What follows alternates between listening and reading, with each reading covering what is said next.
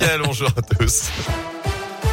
Et on débute avec vos conditions de circulation. Quelques ralentissements à vous signaler en cours autour de Saint-Etienne, notamment à la jonction R N quatre-vingt-huit à soixante-douze en direction d'Andrézieux. Légers ralentissements aussi à hauteur du col de la Borie sur la rocade ouest en direction de Villars. Des ralentissements également pour contourner Lyon, notamment via la quarante-six sud à hauteur de Mions en direction de Paris. Pour le reste, c'est plutôt fluide sur les grands axes.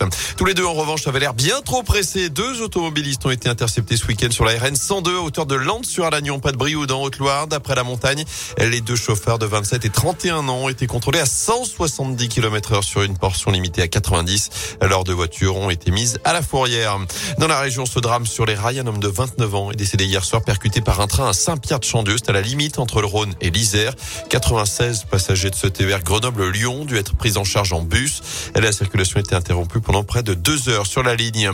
Un ado de seize ans mis en examen, un autre présenté comme témoin assisté. Les suites des débordements à Firminy dans la Loire quelques jours seulement après l'incendie de quatre voitures de police devant le commissariat.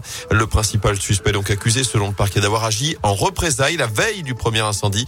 Il aurait pris la fuite en jetant des stupéfiants à la vue d'un contrôle de police effectué dans la commune voisine de la Ricamari. Je rappelle que Gérald Darmanin est attendu demain dans la Loire à Firminy justement, mais aussi à Saint-Étienne où il doit notamment rencontrer le maire Gaël Perdriaume.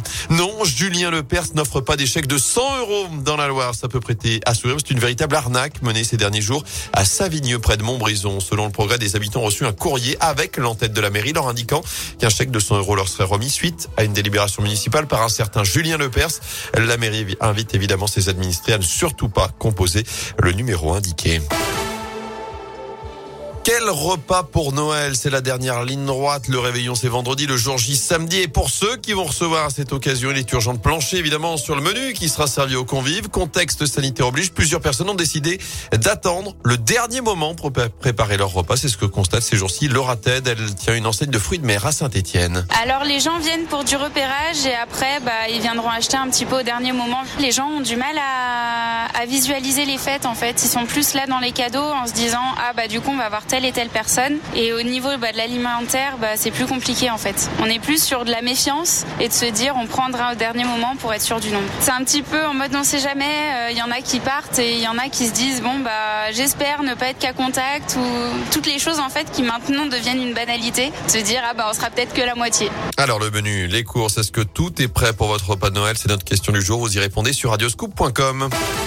En foot, un dernier effort avant les fêtes, dix-neuvième journée de Ligue un. Ce soir, dix matchs au programme à vingt et une heures, notamment Saint-Étienne-Nantes, la première de Pascal Dupraz, Geoffroy Guichard. On suivra également le Clermont-Foot face à Strasbourg. Et puis Lyon accueille Metz. Un nouveau revers pour la J L Bourg. Défaite quatre-vingt-six à quatre-vingt-deux des basketteurs bressans hier soir face à Podgorica en Eurocup. Gaëtan Barlon, vous aimez